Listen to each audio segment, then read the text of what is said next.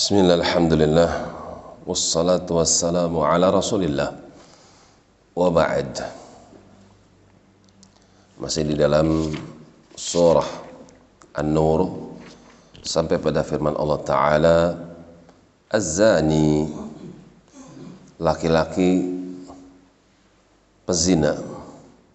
La yankihu Tidaklah Dia menikah illa zaniatan atau musyrikatan.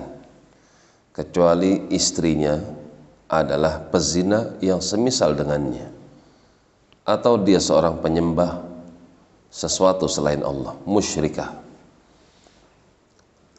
Wazaniyatu dan sebaliknya wanita-wanita pezina wanita-wanita murahan la yankihuha. Tidaklah yang menikahi wanita-wanita pezina illa zanin kecuali pasti laki-lakinya pezina semodel dengan dirinya au musyrikun atau seorang yang menyembah berhala. Wa hurrima dzalika 'alal mu'minin. Yang demikian diharamkan oleh Allah Subhanahu wa taala bagi orang-orang yang beriman Ayat ini memberikan hukum, penjelasan hukum kepada kita kaum muslimin bahwasanya pezina itu tidaklah menikah ketua, kecuali dengan pezina juga.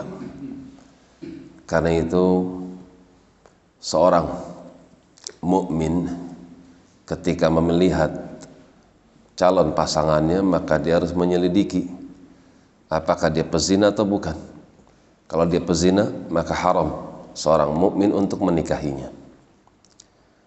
Maka seorang yang melakukan hubungan di luar nikah, kemudian pernah melakukan zina dengan pasangannya, kemudian yang satu tobat, yang satu belum tobat, maka haram atasnya untuk menikah. Si perempuan bertobat, lakinya belum bertobat, maka haram si perempuan menikahi laki-laki tersebut sampai laki-laki itu bertobat. Ketika laki-laki itu bertobat maka diterimalah, dihalalkanlah pernikahannya. Karena pezina tidaklah menikah kecuali dengan pezina. Ayat ini memberikan pelajaran juga untuk kita bahwasanya ini adalah hukuman bagi mereka para pezina. Mereka tidak mendapatkan pasangan kecuali dengan yang semodel dengannya. Kenapa diharamkan? Karena kaitannya di antara hikmahnya adalah dengan keturunan yang akan dia miliki. Dia akan memiliki sifat daripada orang tuanya. Demikian wallahu alam bissawab.